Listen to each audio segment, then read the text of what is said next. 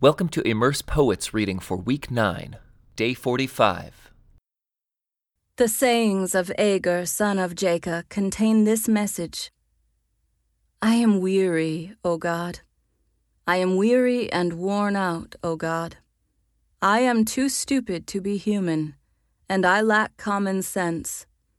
I have not mastered human wisdom, nor do I know the Holy One.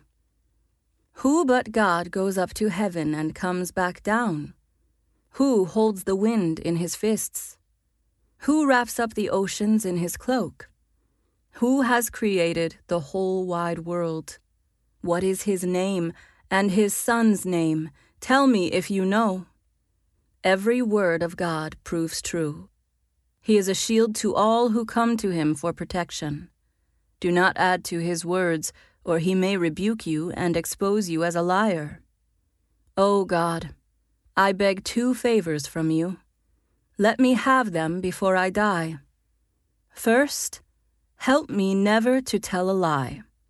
Second, give me neither poverty nor riches. Give me just enough to satisfy my needs. For if I grow rich, I may deny you and say, Who is the Lord?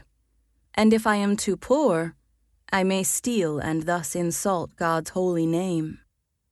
Never slander a worker to the employer, or the person will curse you and you will pay for it.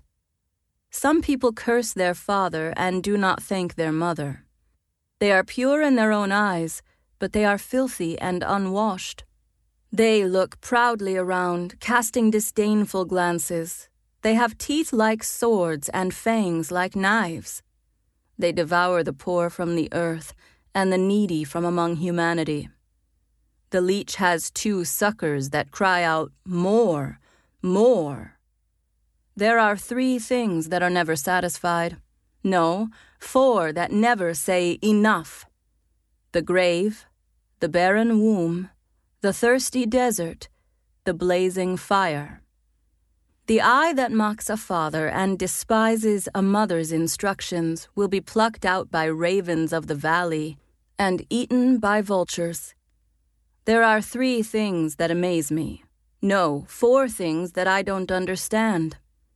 How an eagle glides through the sky, how a snake slithers on a rock, how a ship navigates the ocean, how a man loves a woman. An adulterous woman consumes a man, then wipes her mouth and says, What's wrong with that?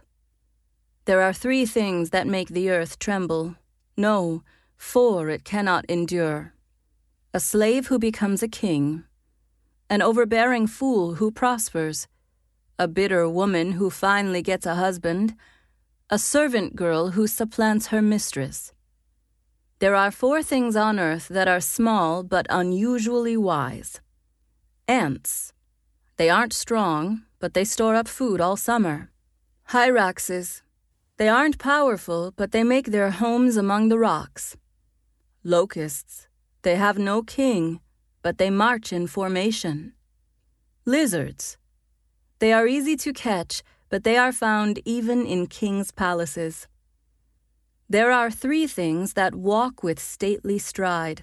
No, four that strut about the lion, king of animals, who won't turn aside for anything, the strutting rooster, the male goat, a king as he leads his army. If you have been a fool by being proud or plotting evil, cover your mouth in shame. As the beating of cream yields butter and striking the nose causes bleeding, so stirring up anger causes quarrels. The sayings of King Lemuel contain this message which his mother taught him. O my son, O son of my womb, O son of my vows, do not waste your strength on women, on those who ruin kings. It is not for kings, O Lemuel, to guzzle wine. Rulers should not crave alcohol. For if they drink, they may forget the law and not give justice to the oppressed. Alcohol is for the dying, and wine for those in bitter distress. Let them drink to forget their poverty and remember their troubles no more. Speak up for those who cannot speak for themselves. Ensure justice for those being crushed. Yes, speak up for the poor and helpless, and see that they get justice. Who can find a virtuous and capable wife? She is more precious than rubies. Her husband can trust her, and she will greatly enrich his life. She brings him good, not harm, all the days of her life.